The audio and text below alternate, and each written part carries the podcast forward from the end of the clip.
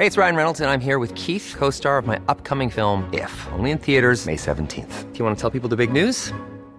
All right, I'll do it. Sign up now and you'll get unlimited for $15 a month in six months of Paramount Plus Essential Plan on us. Mintmobile.com slash switch. Upfront payment of $45 equivalent to $15 per month. Unlimited over 40 gigabytes per month. Face lower speeds. Videos at 480p. Active Mint customers by 531.24 get six months of Paramount Plus Essential Plan. Auto renews after six months. Offer ends May 31st, 2024. Separate Paramount Plus registration required. Terms and conditions apply if rated PG. Hey, it's Danny Pellegrino from Everything Iconic. Ready to upgrade your style game without blowing your budget? Check out Quince. They've got all the good stuff shirts and polos, activewear, and fine leather goods, all at 50 to 80% less than other high end brands. And the best part? They're all about safe, ethical, and responsible manufacturing. Get that luxury vibe without the luxury price tag. Hit up quince.com slash upgrade for free shipping and 365 day returns on your next order. That's quince.com slash upgrade. Ever catch yourself eating the same flavorless dinner three days in a row? Dreaming of something better? Well, HelloFresh is your guilt-free dream come true, baby. It's me, Kiki Palmer. Let's wake up those taste buds with hot, juicy pecan-crusted chicken or garlic butter shrimp scampi. Mm. Hello Fresh. Stop dreaming of all the delicious possibilities and dig in at HelloFresh.com. Let's get this dinner party started.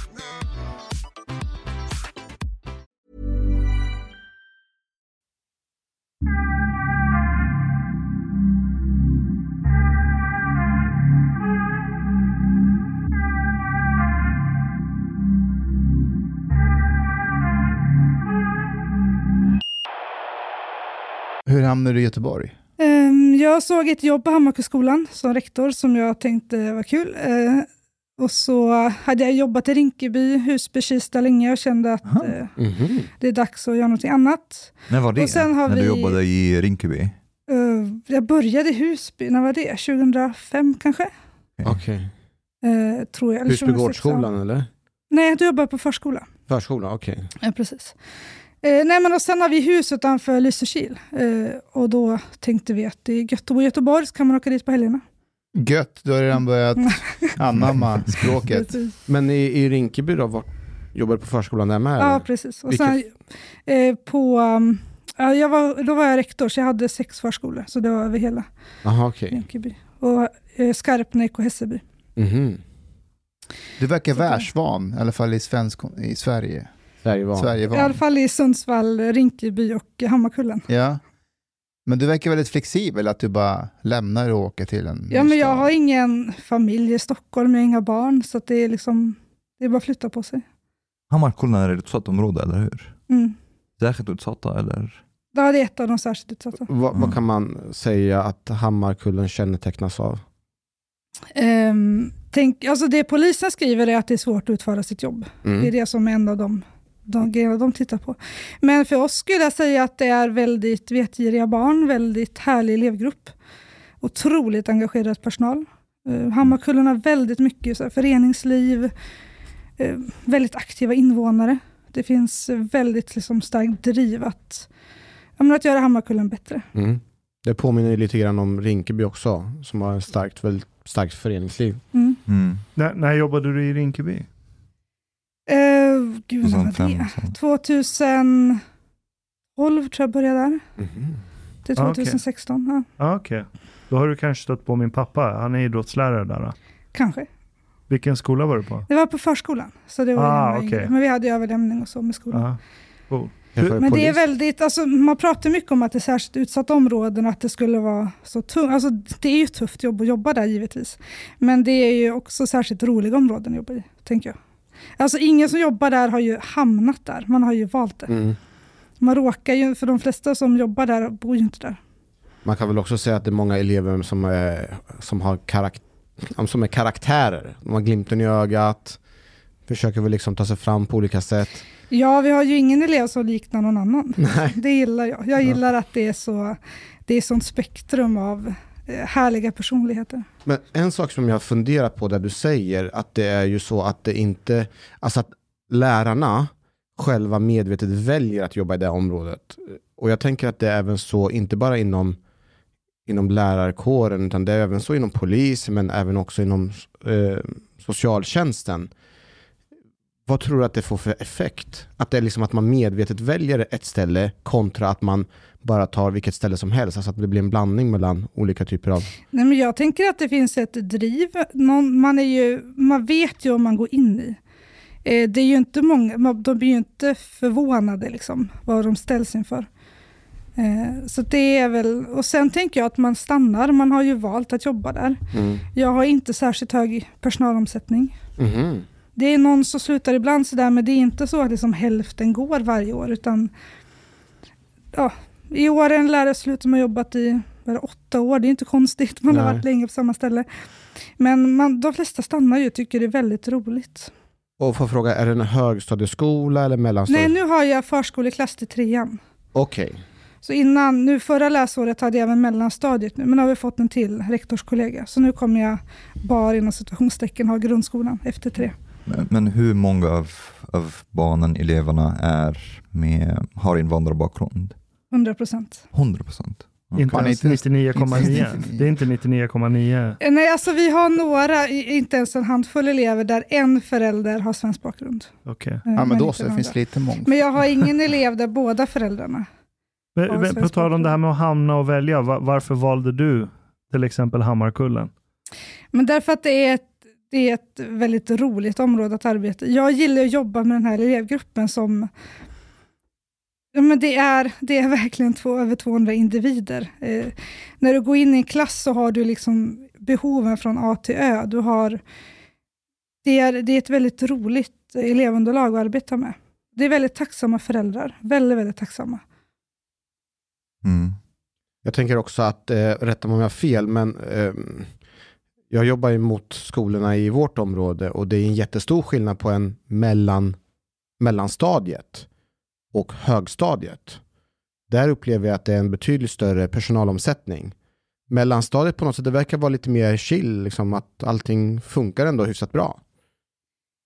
Ja, alltså, det kanske är överdrivet att säga att det funkar jättebra, men jag funkar tänker, bättre. med de lägre åldrarna så är det ju, alltså vi har ju barn från 69 år. Eh, Det, det är ju lättare på ett sätt att hantera deras exempel utåtagerande beteende än om det är en 14-åring Mm. som kanske också är en halv meter längre än vad jag är. Eh, Så på så sätt är det lite lättare med de små.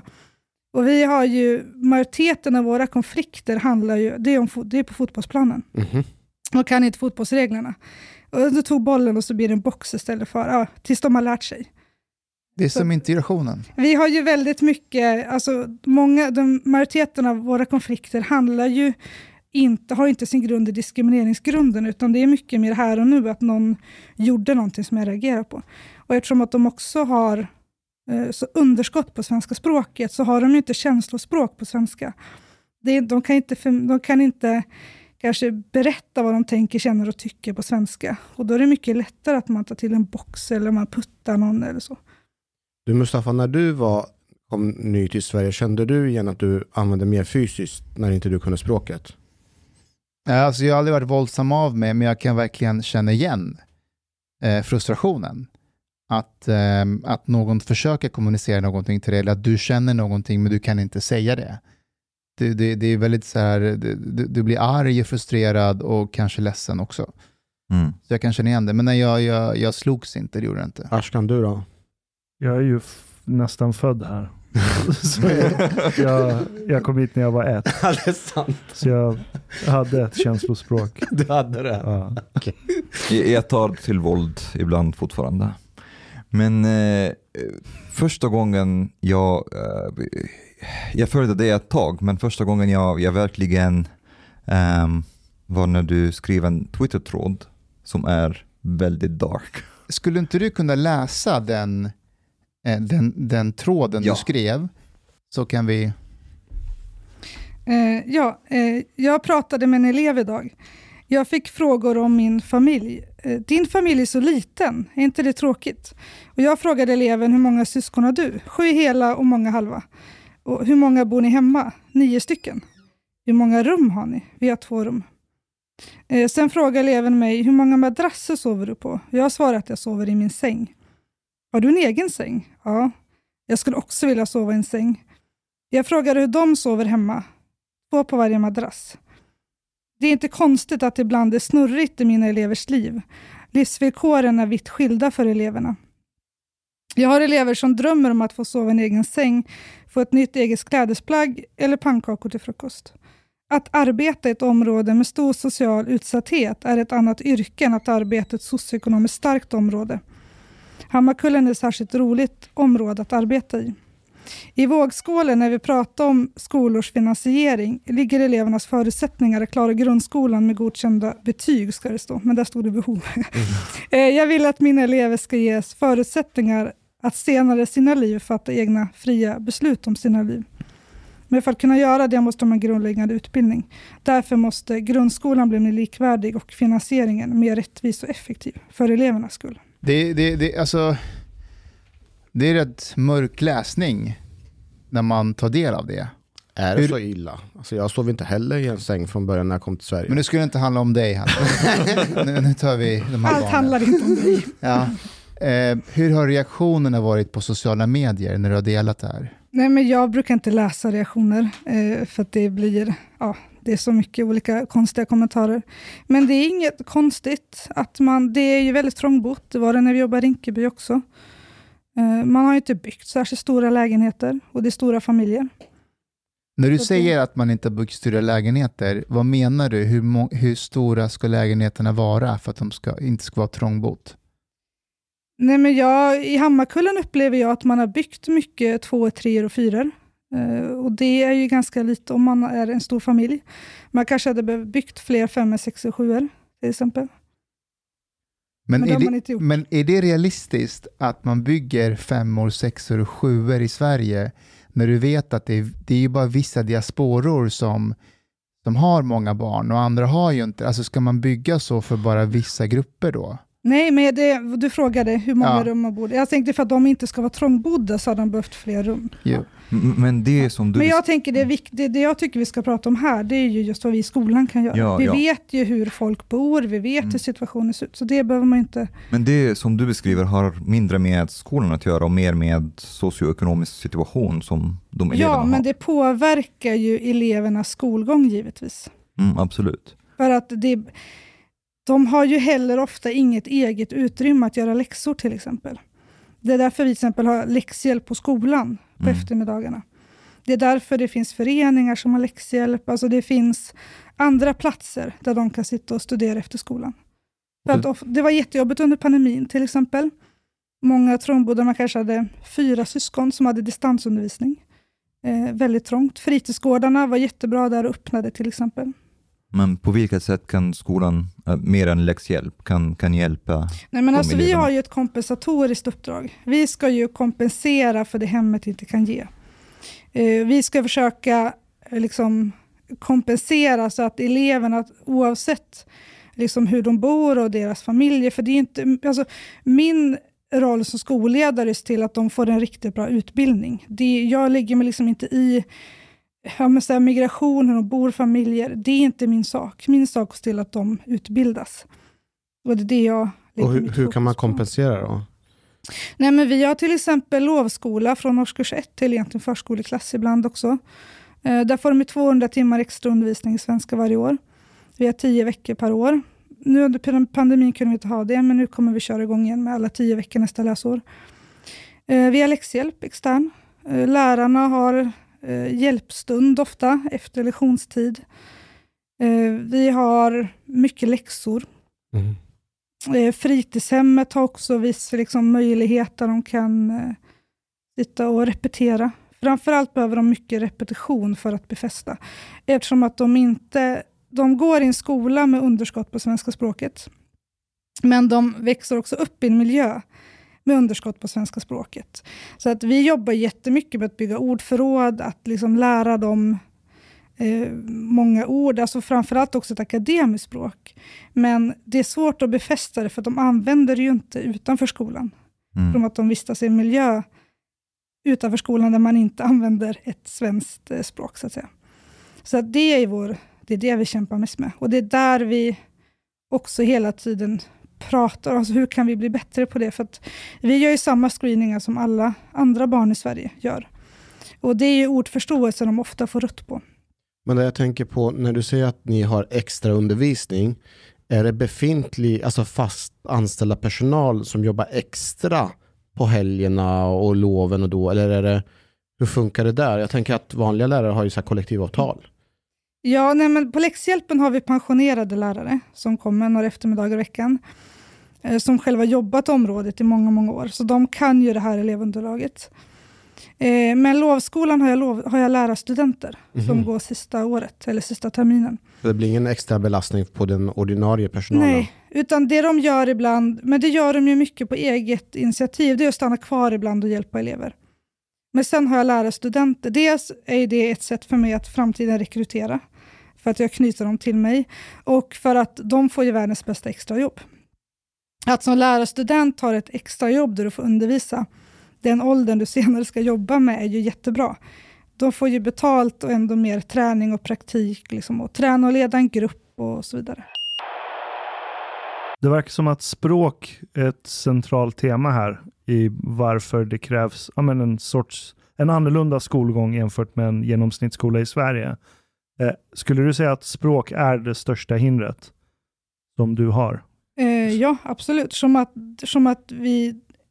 Det som är svårt för oss är att de ska befästa ett svenskt språk, så att säga. Och, och ser, att de någon, använder det för lite. Och de går ju inte i skolan så många timmar heller i Sverige.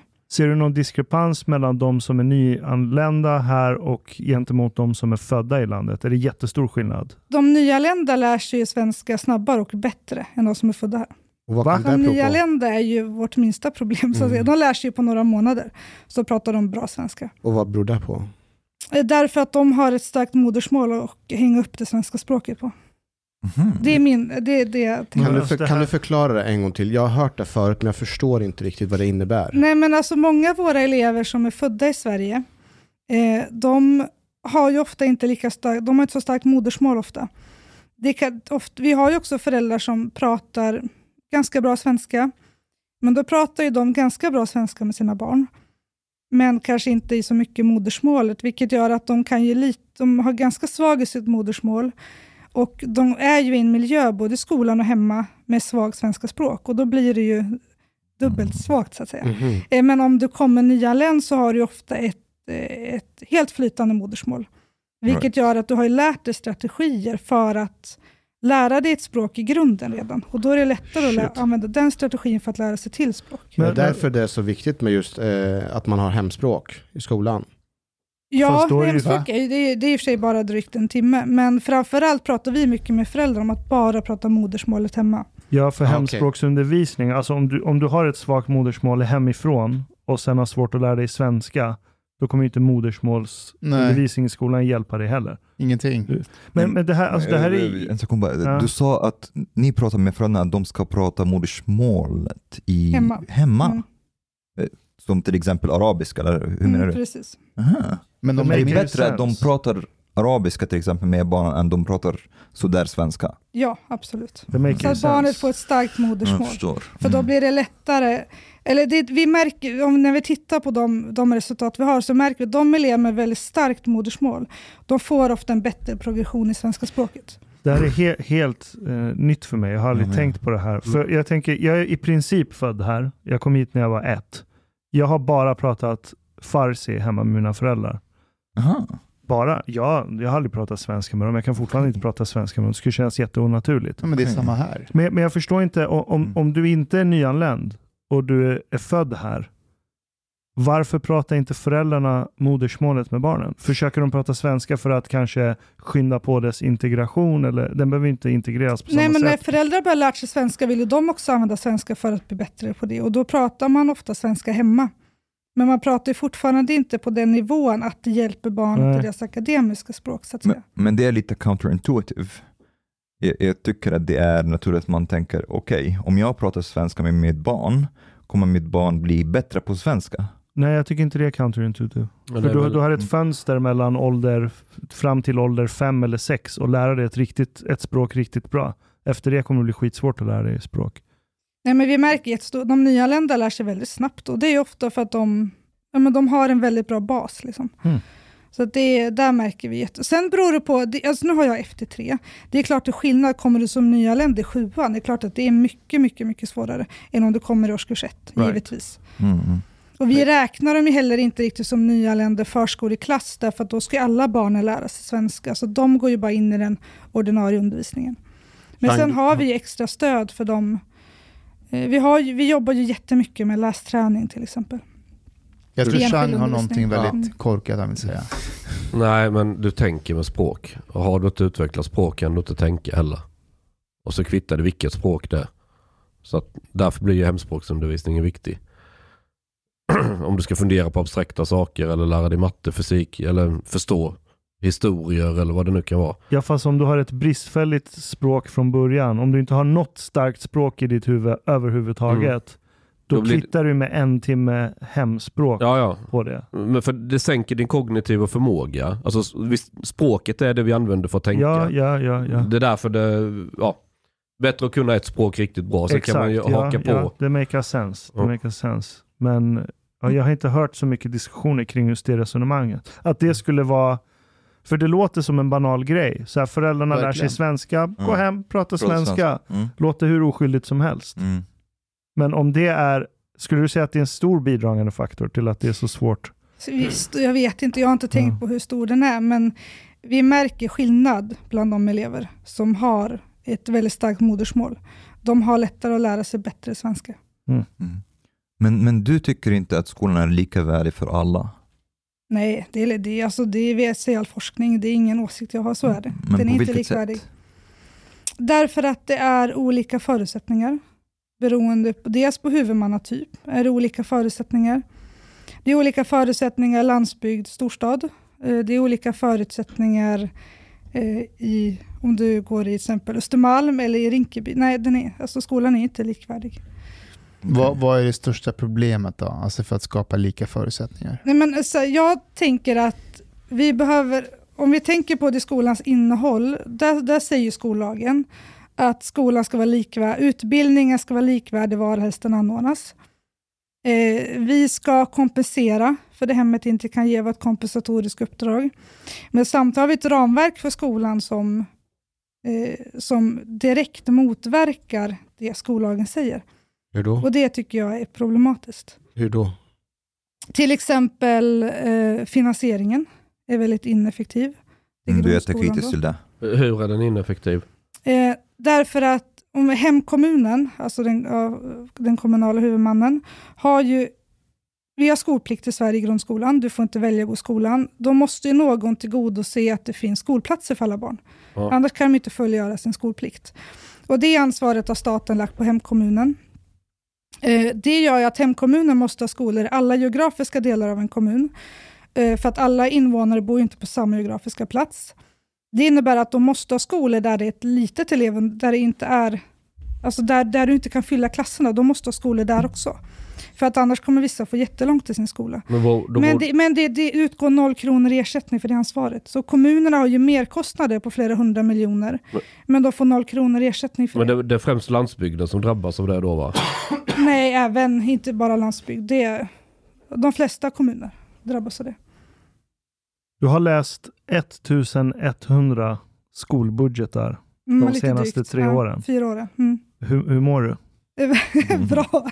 Jag har mycket siffror i mitt huvud. Nej, men det har grejen var så här att när jag var lärare så jag tänkte inte jättemycket på finansieringen. Alltså jag märkte kanske så här, ja, man fick köpa lite mindre material vissa år eller ibland kom det mejl att nu är det vikariestopp och så. Men när jag blev rektor och fick budgetansvar på ungefär 20-30 miljoner, då, var det ju, då märkte man ju att intäkter och utgifter gick ju inte i takt. Det vart ju väldigt tydligt när man satt som chef. Eh, samtidigt som man vet alla barnens behov och man vet vad skollagen säger och vad de har sagt på rektorsprogrammet och lärarprogrammet och så. Så att då börjar jag fundera på att så här, är det jag som är dum i huvudet? Är det jag som är liksom ekonomiskt inkompetent som inte får ihop min budget?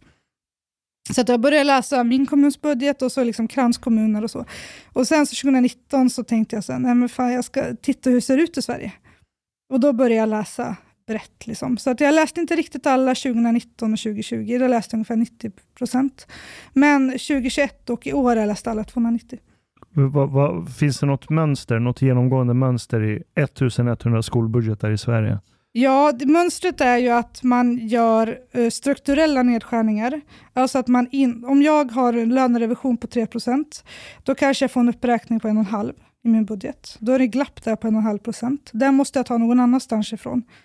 Eh, jag har prisökning kanske på 2% men jag får 1% uppräkning för Prisökning på... eh, jag menar, inflation, att böcker blir dyrare, pennor blir dyrare, så, hyran och så vidare. Jag betalade 44 kronor för en cortado idag. Jag betalade 40 kronor bara för en vecka sedan. Va- Vad är en cortado? Vi får updates om cortado varje avsnitt. Det är en kaffe med mjölk. Vad sa du? Det är en kaffe med mjölk. Då kanske ska Ja. kaffe hemma framöver. Nej, men jag, gillar, jag får inte köpa en sån här kaffemaskin för min tjej. Jag vill ha en riktig som man så här med kaffebönor och så, men hon vill inte det. Men köp när hon åker på semester nästa gång, så bara titta vad jag har. Jo, jag vet. Så jag, så jag, det, min, min plan är att jag köper kaffe varje dag ute Mm. och så ska jag visa henne alla kvitton i slutet av året och säga kolla, för jag hade kunnat köpa en kaffemaskin. Men vänta, tar inte du de här kafferna på företaget ändå? Nej det, nej, det är jättedumt. Jag ska bara förklara. Men Då måste jag skicka det till min revisor och så tar han betalt för att redovisa det. Jag kommer gå bara back. Det är bättre att betala betalt. Ja, nej men i alla fall, det jag ser. Det som är grejen då, att, att de strukturella nedskärningarna är ju då att vi får inte uppräkning av vår budgetram för att motsvara lön och prisökning. Men samtidigt gör man just politiska satsningar. Politiker älskar ju att bara strössla mål över skolan. Eh, och det kan ju vara liksom sida upp och sida ner i budgeten med mål. Eh, och det, varje sånt här mål ska ju tas om hand. Eh, och då anställs det ju processledare, verksamhetsutvecklare, alltså folk centralt och som ska ta hand om alla politiska mål. Och de är ofta kortsiktiga, de är ofta i projektform. Och det gör att då kan politiker stå i lokal media och säga så här, nu satsar vi 15 miljoner på språkutveckling och 10 miljoner på NPF till exempel. Alla, alla lärare ska få utbildning i NPF. N, Sam. vad sa du? NPF? Ja, New Public... nej, neuropsykiatriska funktionsnedsättningar. Jaha, Så men det är, det är väl samma sak? NPM, New Public Management, det är styrnings... Ja, men inte det och neuropsykiatrisk funktionsnedsättning ganska synonymt? Det är din tolkning. Ja. Nej men i alla fall, och då, då kan de stå i lokalmedia och säga så titta vad vi satsar och nu har vi lagt 15 miljoner på det här. Samtidigt som vi fortfarande måste skära ner därför att vi får inte kompensation för lön och prisökning. så ljuger de eller satsar fel eller vad? Alltså ljuga vet jag inte, de kanske väljer vad de vill säga. Och där tycker jag att journalister måste steppa upp. Alltså lokaljournalister ska inte prata med en skolpolitiker utan att ha läst budgeten. Någonting som är jättemärkligt som du skrev i rapporten. 90 procent av kommunerna har krav på nedskärningen i grundskolan i år. 90 procent. Ja, förra året var det bättre, det var 97,9. Va? Och politikerna de står hela tiden och säger att vi satsar mer på, på Ja, men skolan. de, gör, de gör ju politiska satsningar, men de gör strukturella nedskärningar samtidigt. Har jag förstått rätt i att budgetdisciplin står över själva skollagen? I många kommuner så står det rakt ut i budgeten att när verksamhetens behov står emot eh, ekonomin så är det ekonomin som ska prioriteras. Då måste du väl bryta mot Ja, ja, skollagen? det finns ingen rektor som följer skollagen. Det är punkt och pricka, det går inte. Är det, e- och det är enbart ett budgetproblem? Alltså enbart och enbart, inte för att Nej, förminska inte den. bara, men det, det, det är en del av det. Därför att det vi behöver är ju till exempel lästräning. Vi behöver kanske ha förberedelseklasser. Vi kanske behöver ha extra mattehjälp, labbstöd i kemi nian eller vad det kan vara. Och det, allt det där kostar ju, det tar ju resurser, monetära resurser, för det kräver ju lärartimmar eller personaltimmar. Och det har vi då inte råd med. Så att det mönstret, det, det, det, och det man skär ner på främst, det är ju inte eh, den lagstadgade undervisningen, för den, är ju, den har ju eleverna rätt till. Man tar ju inte bort kemiläraren, men man ökar grupperna på fritidshemmet. Man tar bort skolvärdar, kanske trygghetsskapande personal. Man gör elevhälsan konsultativ istället för fast anställd. Eh, så att det gör att man tar ju bort också allt stöd som finns runt lärarna. Det gör att deras arbetsbelastning ökar ju jättemycket. Därför då måste de dels ge allt stöd till eleverna, förvänt, det kan de inte men de förväntas.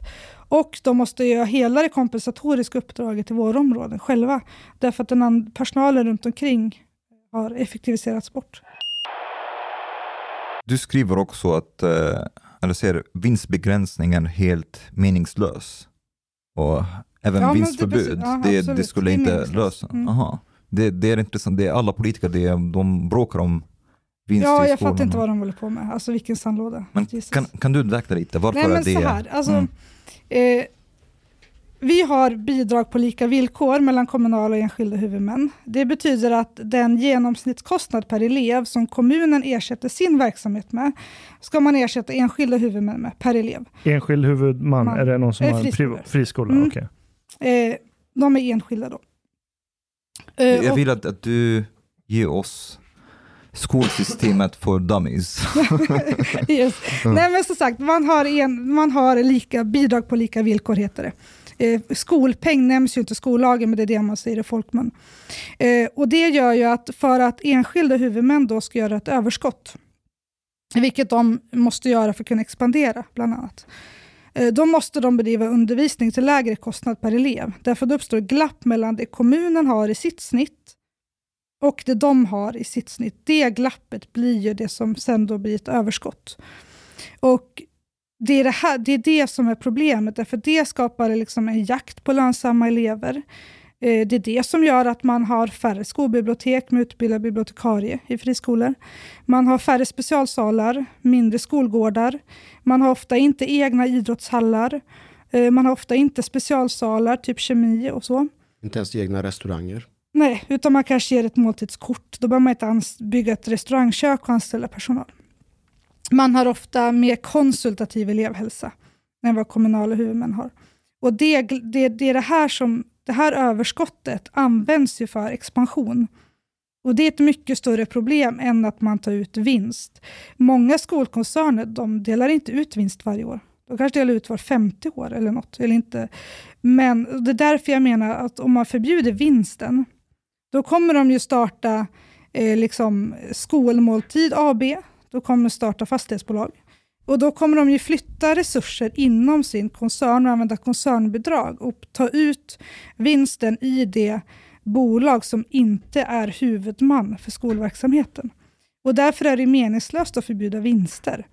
Det vi behöver göra är att täppa till glappet som är mellan kommunala och enskilda huvudmän i finansieringen. Då kommer ju incitamentet för lönsamhet att minska. Och det kommer ju göra att man inte gör lika stort överskott och man kommer inte kunna expandera i samma takt. Om man tittar på siffror från SCB, kan ni gissa hur mycket skolan i Sverige kostar per år? Alltså, Alltså Ungefär mycket, 20 procent av BNP. ja, alltså 321 miljarder cirka går till skolorna. Alltså, eller vad, vad, vad, hur mycket det kostar. är det inte så mycket? Gissa hur mycket skolkoncernen gör i vinst per år. Alla skolkoncerner tillsammans. Säkert något litet. En miljard. Ja, det var inte Mm. mycket. Så vi har liksom 321 miljarder och det är en miljard som går i vinst. Så då är frågan, varför har vi en debatt om vinsterna? Ja, det undrar jag också. Det är helt meningslöst. Alltså bara sluta prata om Men det. jag bara funderar, du pratar som att det är ett problem att några skolor går med vinst. Nej. Nej, Nej. nej, problemet är incitamentet för lönsamhet. Att vi överkompenserar friskolesektorn, det är ett problem.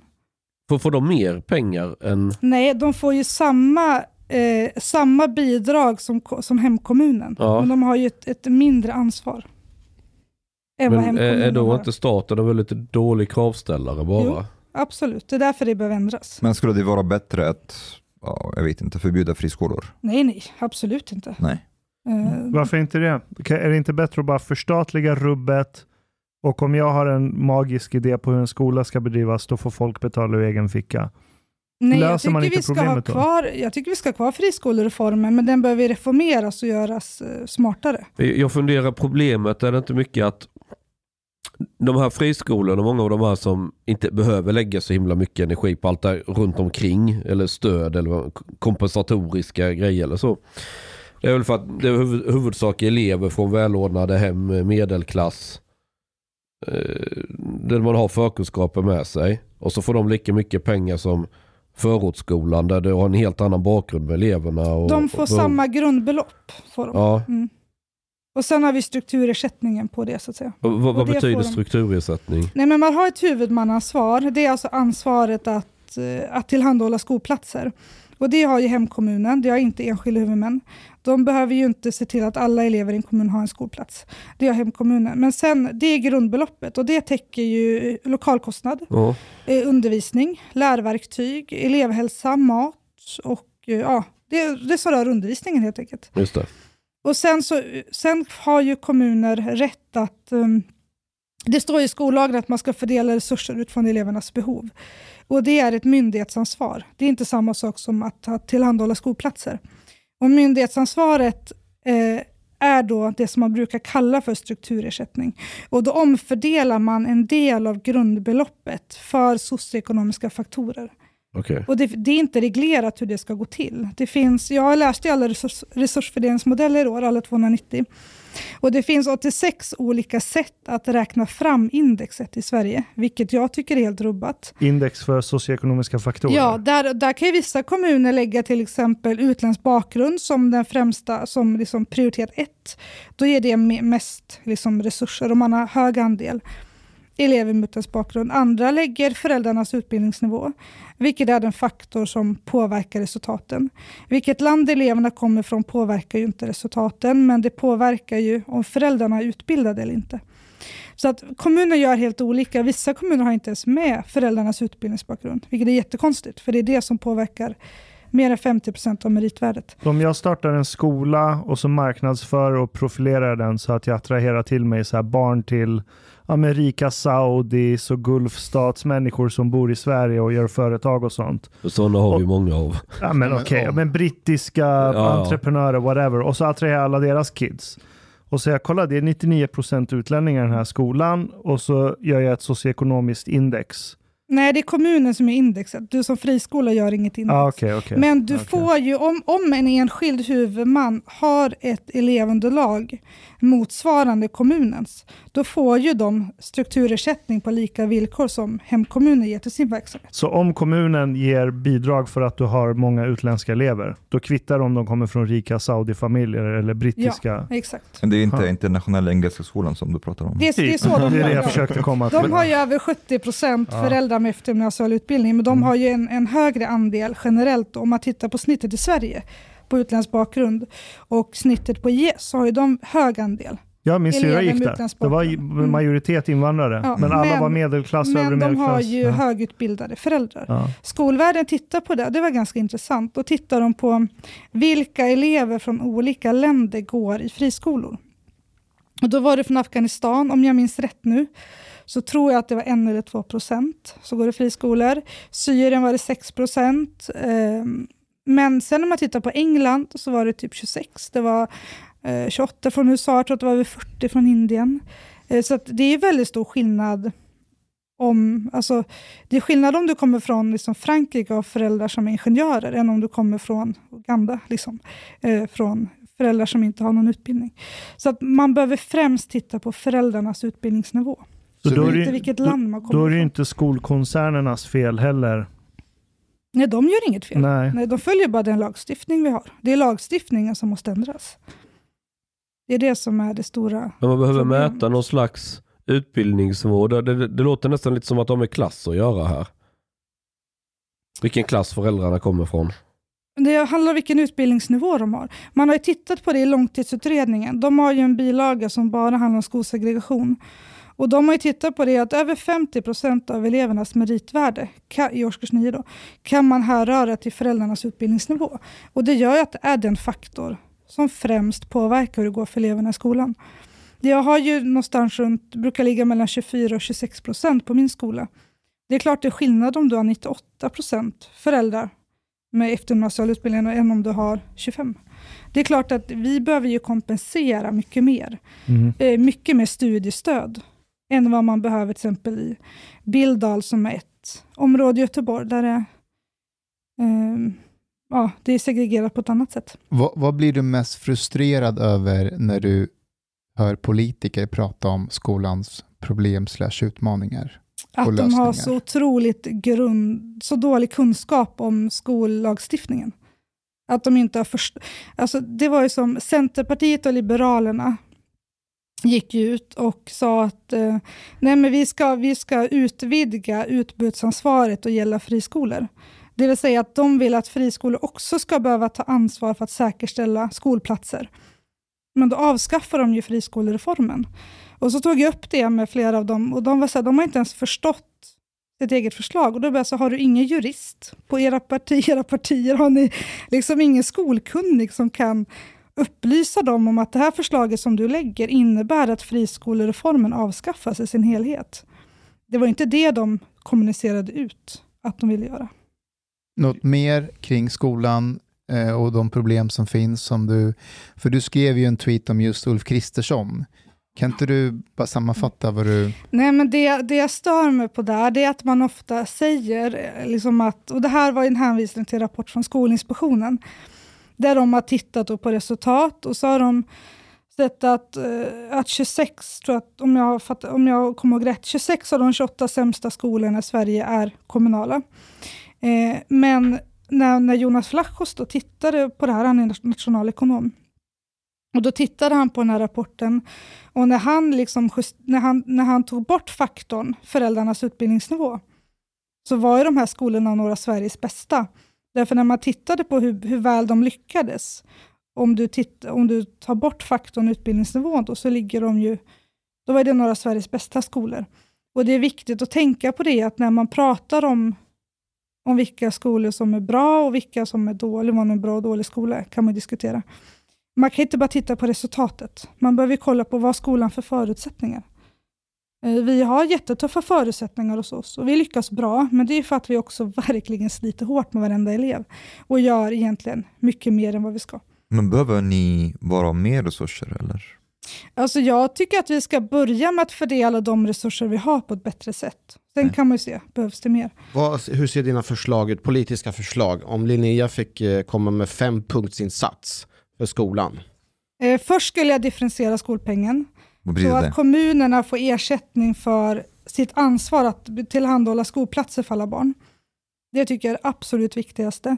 Därför det kommer, ta, det kommer bromsa skolkoncernens expansion. Det kommer göra att eh, kommunerna kommer inte ha lika mycket underskott. Det kommer inte bli lika kännbart när nya skolor etablerar sig. Och man kommer, eh, man kommer kunna behålla en del skolor på landsbygden. Det kan man inte idag. Man har inte råd med det. Förlåt, jag är jättetrög. Kan du bara ta det en gång till? Vad var ditt förslag nu? Att man differentierar skolpengen. Och Alltså det, innebär, det väljer- innebär att hemkommunen kommer få göra ett avdrag på grundbeloppet till de enskilda huvudmännen för att eh, kompensera för de tomma skolplatserna man har. Det är en kostnader för det. Chang, vill du förklara vad jag inte fattar? Så här. Hanif, du, i, i vissa kommuner, Ja, och folk bor mer gles, ja just det. då Ja. måste du ha flera småskolor Ja, just det. för att Ja. det inte ska bli för långt avstånd. Mm. Men bo, folk samlade i en stad och alla nära till samma skola. Ja, just det det. betyder att du kan ha en stor lokal och ha många elever. Just, just det. Men ska du dela upp detta på massa mindre, Mm. då blir det dyrare. För att på varje ställe måste du ha en rektor, du måste ha, du vet, Just. Skolkök, Så du kan ha väldigt många elev, fler elever på en rektor och på en eh, sekreterare eller vad det nu har. För, det kallas overhead. Det är också ett svårt ord. Men, men, men eh, så, så att det blir en dyrare kostnadsmassa men då anpassar man pengar som de får. Differentiera, anpassa. Ja, därför att Precis. ja, man anpassar det. Så att det blir mer rättvist. Så att ute på landsbygden i Gällivare så har kommunen jättestor och de behöver två skolor för det blir för långt för barnen att åka. Då får de lite extra pengar eftersom de här två skolorna separat blir dyrare att driva än om du skulle slå ihop alla elever på ett och samma fysiskt ställe. Nu är jag med. Det kallas stordriftsfördelar när man gör så. På, men på vilket sätt? och, det, och, det, precis, och det som också blir när vi har den här lagstiftningen, det är ju att när, en, när framförallt skolkoncerner etablerar sig, för de är stora, de har ofta 400 plus elever. Ehm, när de etablerar sig så blir ju, det, blir liksom, det blir dyrare för hemkommuner att, att utbilda samma antal elever. Eftersom att de dels måste betala för de tomma skolplatserna och de måste betala för samma elever en gång till på den nya skolan. Så de får ju betala två gånger för samma elev. Dels den, för, att en, för mig som rektor så är ju min, ungefär 90% av mina utgifter, det är löner och hyra. Det, och det är liksom fasta kostnader. De har jag oavsett om det sitter 21 eller 25 elever i en klass. Lärarna har ju, får inte mindre lön för att tre elever lämnar. Eh, så jag har ju fasta kostnader, men mina intäkter är 100% rörliga. Och det är ju det är dumt, för att i Sverige undervisar vi ju i skolklasser. Vi undervisar inte enskilt. Och då bör ju inte pengen som vi får in vara per elev. Den bör ju vara per skolklass, så att Mm. säga. Så att intäkt och utgift går i, hand, går i takt. Finns det något parti som, som driver det? Man har tittat på det ute i kommunerna, men inte nationellt har, de, har den diskussionen inte riktigt kommit. Man, har- man har sagt att man behöver titta på det, på skolpengen. Jag tänkte på en sak, du sa att 90% av utgifterna var löner och hyra. Om vi tar den här klumpen löner och hyra, hur stor är hyran skulle du säga? Det är olika alla kommuner. Men kan vi, kan vi prata 50%, 30%? Nej, löner är ju en större, Ja, mycket större del. för en, en intressant grej med hyra, det är ju att många kommuner har ju haft schyssta skolbyggnader. De är avskrivna, man har betalt av det och den har många år kvar livslängd. Då säljer man den till Jabattlian och SBB. Och sen hyr man den av SBB. Och då betalar du en högre peng än om du bara hade ägt skolan själv. Och de pengarna går ju sen vinstutdelning till riskkapitalister. Eh, ni förstår vad jag menar va? Mm. Och han har ju belånat det här jättehögt med i SBB. Nu, nu håller SBB på att gå åt käpps- pipsvängen för han har Det var en artikel i Dagens Industri idag, var, alltså, som alltså, en av näringslivstopp som eh, dömde ut det här. Han sa att det här är, de här har ingenting på börsen att göra. Nej, alltså de har ju rasat i värde SBB som Mm. aktier. Men det är också väldigt intressant för kommunen vet ju om att de kommer behöva driva en skola även om 20 år, om 30 år. Varför säljer man då en skolbyggnad som man äger, den är avskriven, den är betald och när huspriser och fastighetspriser bara går upp. Varför gör man det då? I- i- Man vill, konst- ja. man vill få in snabba cash tänker jag, för att man vill göra någon investering. Jag tror att det är därför i, man gör det. I någonting annat då? Ja, Som precis. inte Men- har med skolan att göra? Nej, precis. precis. Men det som jag tycker också är det stora problemet med det, det är också att man tappar ju rådighet över fastigheten. Det Rådighet. kanske är så att du har en skola idag. Bestämmande rätt. Ja, bestämmande rätt. Eh, Du kanske har, du har en skola idag, men om 30 år kanske det här behöver byggas om till ett äldreboende. Men det kan du inte göra för att du har ju sålt den. För i vårt område så tror jag att Tensta gymnasium har ju sålts, alltså det, de har sålt massor med byggnader. Var det inte någonting i Nacka där de ville sälja någonting till Engelska International School? Jag vet Jo, inte men hur det gick det säljs jättemycket. Stockholms stad har ju sålt ut ett helt batteri av fastigheter. Mm. Okej, punkt ett, differentieringen. Precis. Det är en grej jag inte hängde med Mm. på den bara. Och det är att det, du, jag, om jag hörde det rätt så sa du att det stoppar expansionen av koncernerna. det kommer, inte bli, det kommer inte bli lika lönsamt att bedriva, för att nu överkompenseras ju ens friskolesektorn. Det kommer de inte göra på samma sätt om skolpengen differentieras. There isn't the gap between the... De Okej. minskar ju ga- gapet i undervisningskostnad mellan kommunala och enskilda huvudmän. Det var punkt ett. Punkt två. Eh, ett eh, reformerat skolval. Eh, jag tänker att, vi, som det ser ut idag så har vi ju eh, enskilda huvudmän har ju rådighet, bestämmanderätt över sin verksamhet. De kan bestämma var skolan ska ligga, hur många elever. Eh, de kan välja hur de ska göra reklam. De kan skicka reklam till vissa eh, postnummer och så vidare. Eh, de har egna antagningsprinciper och regler. De har administrerat sin egen kö. Jag tycker vi ska ha ett gemensamt skolval för att det systemet vi har skapat idag kräver att du är systemsmart. För att förstå. I gemensamt Du skolval så behöver ha kunskap om mm. skolsystemet för att kunna använda det.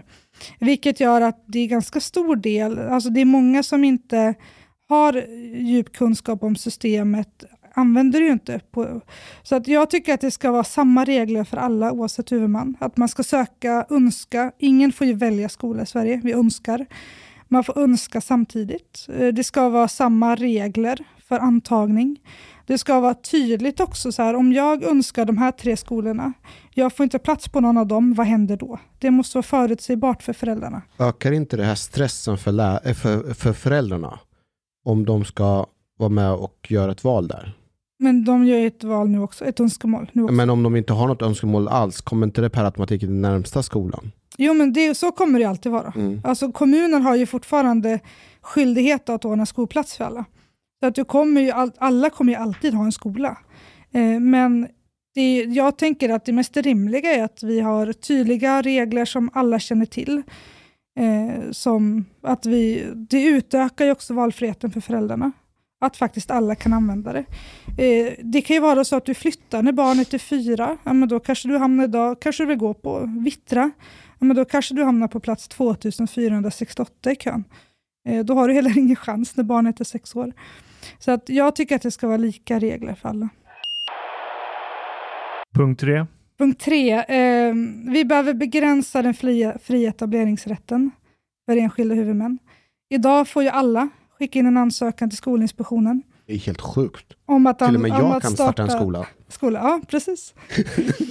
eh, nej, men och det, det är problematiskt. Om jag tar, Tä- vi kan ta Tibro till exempel. En ganska liten kommun. De har en högstadieskola. Och nu har en skolkoncern fått eh, tillstånd då att öppna en skola där med drygt 300 elever. Och det finns ju bara en skola. Det innebär ju att Tibros skolstruktur slås sönder. De kommer få jättestora underskott. Därför att det finns bara en skola som kan mata elever till den nya friskolan. Eh, och jag tycker inte att det är rimligt att, att vem som helst, vart som helst ska kunna starta en skola där det inte behövs någon skola. Eh, vi har i Sigtuna för överskott på 500 skolplatser när Engelska skolan öppnade. Vi har Härryda om dem, om det blir så att IS öppnar där, kommer få överskott på 800 platser. Och varje plats kostar ju pengar för hemkommunen. Eh, så att det är ju, jag tänker att man ska starta skolor där det behövs skolor. Inte i där det inte behövs. Här är det någon slags planekonomi och marknadsidéerna krockar med varandra. För kommunen utgår ju mer planekonomiskt. Ja, ja, ja men jag tänker var, varför ska man starta en skola om det inte behövs en skola? Ja, nej men exakt. Men ko- kommunen har ju ett krav att vi måste i varje kommun, vi har en plikt att se till att varje elev får gå i skola. Ja, vi har skolplikt. Ja, medan den som vill lajva friskola, han kan ju bara gå och plocka russinen och kakan. Och kör med, vi tar det där det är mest lönsamt. Och så kör vi där.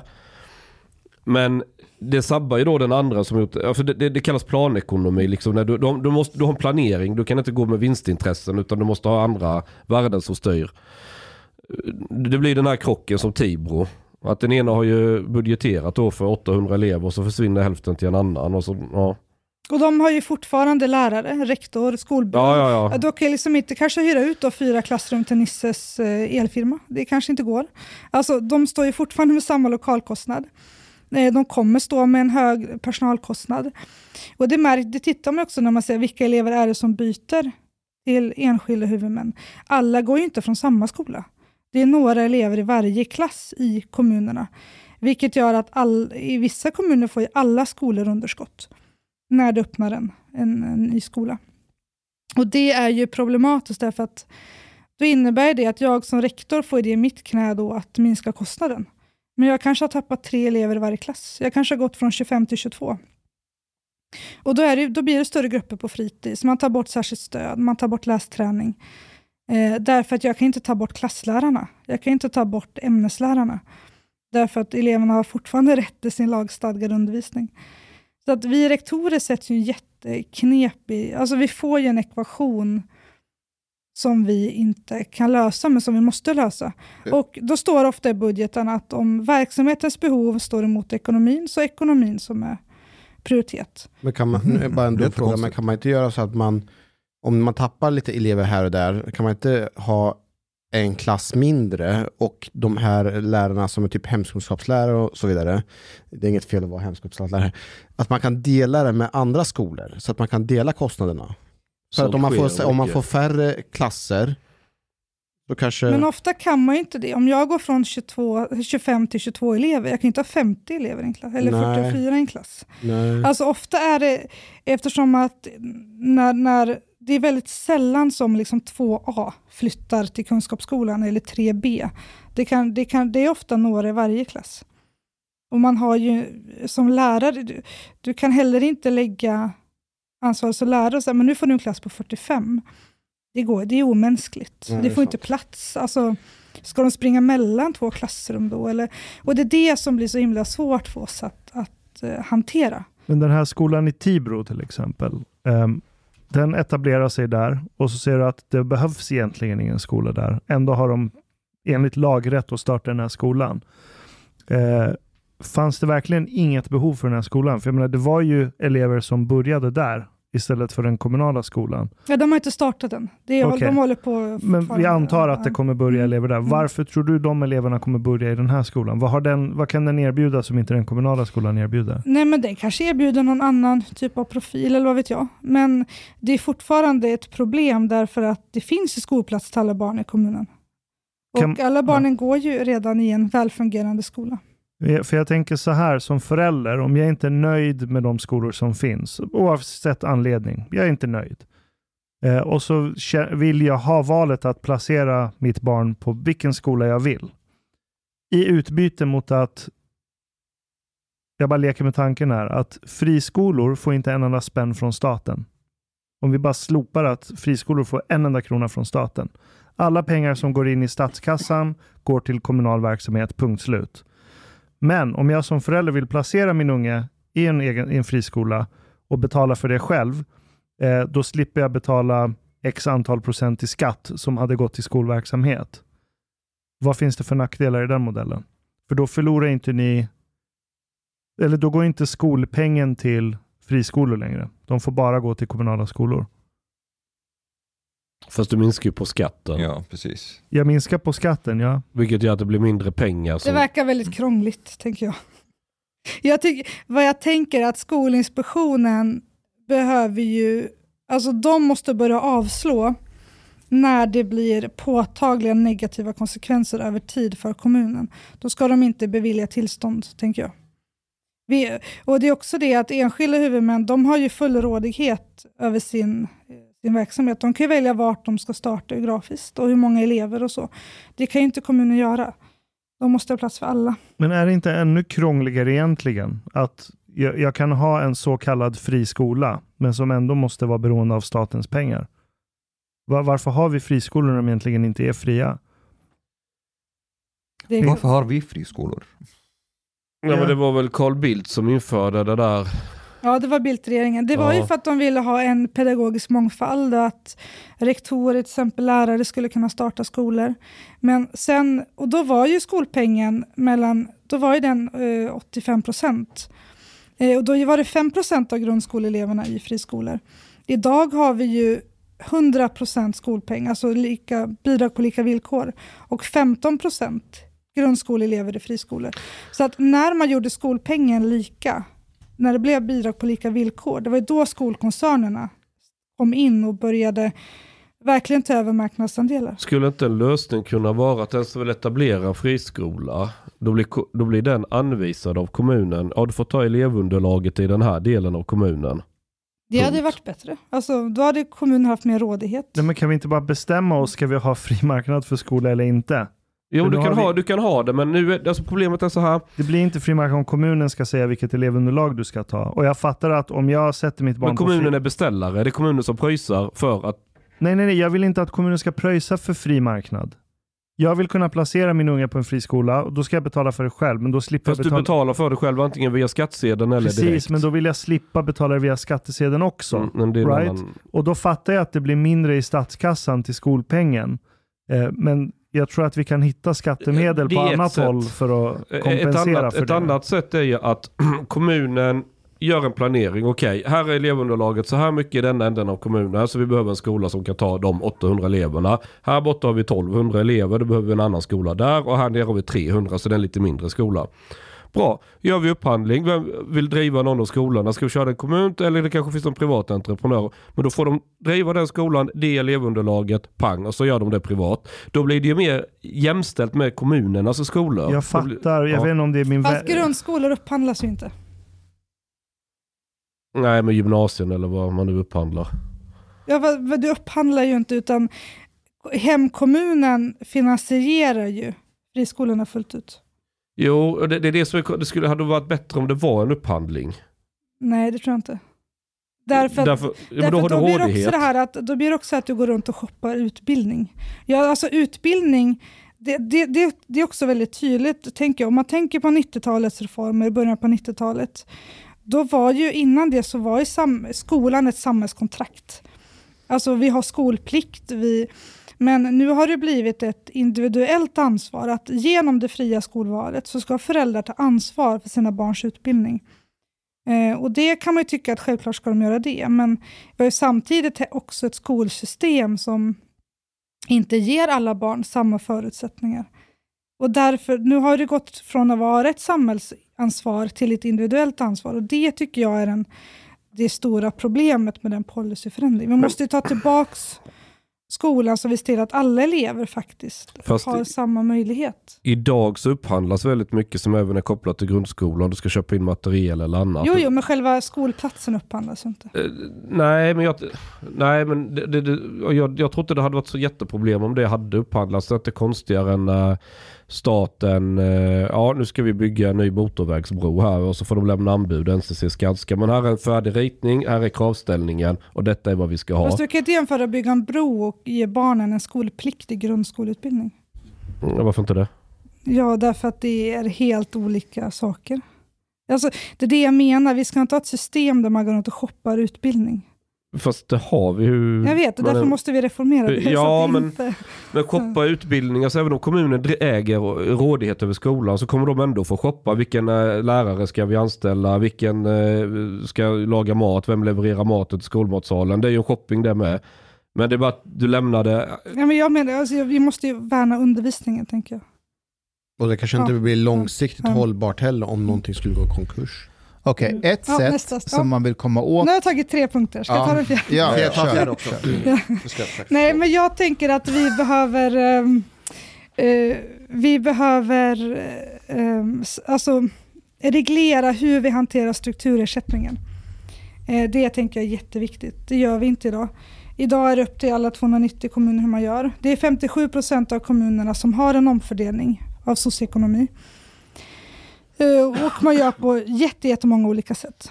Och sen den femte tänker jag, vi skulle behöva utreda och titta på en, Eh, sta- eh, en nu gick det för fort. Jag bara Mm. ska hänga med. Alltså den där som du pratade om. Strukturersättningen. Det är Ja. kopplat, man kompenserar för so- Ja, man socioekonomiska omfördelar faktorer. en del av grundbeloppet utifrån socioekonomiska Ja. faktorer. Till exempel att i Och- Hammarkullen, Rinkeby, att man får en liten extra peng men i Bromma så får man inte den här extra pengen. Eh, Ja, det beror på vilket index skolan har. Och skolans index utgörs av vilka elever som går där. Just det. Och där gör alla kommuner olika index. Det finns 86 olika index. Vilket i sig är jättekonstigt, för då kan man inte utvärdera det. Vi kan Nej. inte jämföra två kommuner. Vi kan inte, alltså, det är en djungel. Jag satt, alltså jag satt i fyra månader, alltså nätter, helger, eh, kvällar, eh, all semester och försökte förstå de här 290 resursfördelningsmodellerna. Och det är en djungel kan jag säga. Det, det är Jag är ändå ganska kunnig, jag har läst ganska mycket. Men jag tyckte det var svårt att få grepp om hur kommunerna har tänkt. Och det, det, då blir det också svårt för enskilda huvudmän att förstå varför får jag den här ersättningen? När jag som ändå är ganska insatt har svårt att förstå. Så det är klart att det är svårt för andra också att, att förstå dem. Det är en sak som jag försöker förstå när det gäller dig. Det är att du berättar ju, har jag läst på Twitter, att du jobbar jättemycket. Alltså som rektor, man jobbar inte bara 40 timmar. Hur många timmar man jobbar man? Det är olika. När det är som värst kanske 55. Ja. Jag får inte ihop riktigt hur du får ihop det här med din rektortjänst. Hur räknar du? Hur sitter du? Alltså, du jobbar på dagarna, man sitter på nätterna ändå. Ja, jag har ju turen i situationstecken att inte sova så mycket. Jag har ganska stora sömnproblem. Så att jag är vaken ganska många timmar per dygn. Och sen, jag har strukturerat mina dagar in i minsta detalj. Mhm. Jag har, liksom, jag har gjort listor på hur många budgetar jag ska läsa varje dag till exempel. Eh, på helgerna sitter jag ofta från liksom 07 till kanske 21 och så har jag såklart lunch och så. Eh, jag har i princip aldrig någon... Le- jag har ingen tid som inte är inplanerat för opinionsarbete av min fritid.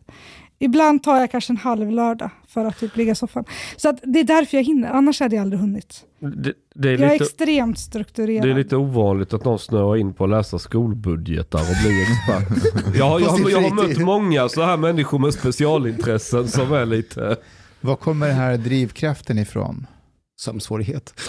Nej men alltså jag har jobbat eh, drygt 15 år i särskilt roliga områden. Eh, Särskilt roliga områden. Ja. ehm, men de är det, det är jätteroligt. Jag Ja. älskar våra elever, alltså vi har världens bästa elever. De är så himla roliga att jobba med. Eh, nej men och så vet jag vad, vad de skulle behöva. Eh, sam, och jag vet vad skollagen säger, jag har gått rektorsprogrammet och lärarprogrammet. Och samtidigt så ser man ju att ja, men ramverket för skolan ger inte de möjligheter som skollagen säger att barnen har rätt till. Och då känner jag, när jag har så mycket kunskap och jag har det här drivet, så vore, jag kan inte vara tyst. Alltså det hade varit eh, förkastligt om jag hade varit tyst. Det är en sak jag reagerat på när jag följer dig på Twitter, är att du kommer med information och mitt intryck av det är att när du kommer ut med det så är det som att du är väldigt konsekvensneutral på riktigt. Du verkar inte bry dig om om man gör med informationen, du vill bara att rätt information ska komma ut. Precis. Vill inte du jobba på, på public service istället? Nej. Nej, jag skojar bara. Men, nej, men alltså, nej, jag, jag, jag tänker att jag lägger fram allting på bordet och sen hoppas jag att folk gör bra saker med det. Liksom. Fast jag, jag tror det hade varit en bra bomb att skicka in i public service. Tänk när du börjar nörda in på deras budget och kolla var alla pengar går någonstans. Jag, jag, jag kan se en... Okej. Du har lyssnat så här långt. På sista måltid. En mycket fin radioprogram i Sverige. Du tycker det är mycket trevligt. Men, min vän, lyssna på mig nu. Du har inte betalat biljett på klubb sista måltid. De har blate grabbarna dom behöver pengar. Flis. Lax. Stolar. Dirabilar. Lyxhotel. Du vet. Domostedu måste du betala om du ska lyssna mer. Du får gaflera wsnit avsnitt också. biudande, helt enkelt. Läs i beskrivning för avsnitt, där det finns information för att bli medlem på klubb moltit. måltid. Det kostar som en mycket liten kafe late ute på torget. Per månad. Lätt som en plätt. Tack,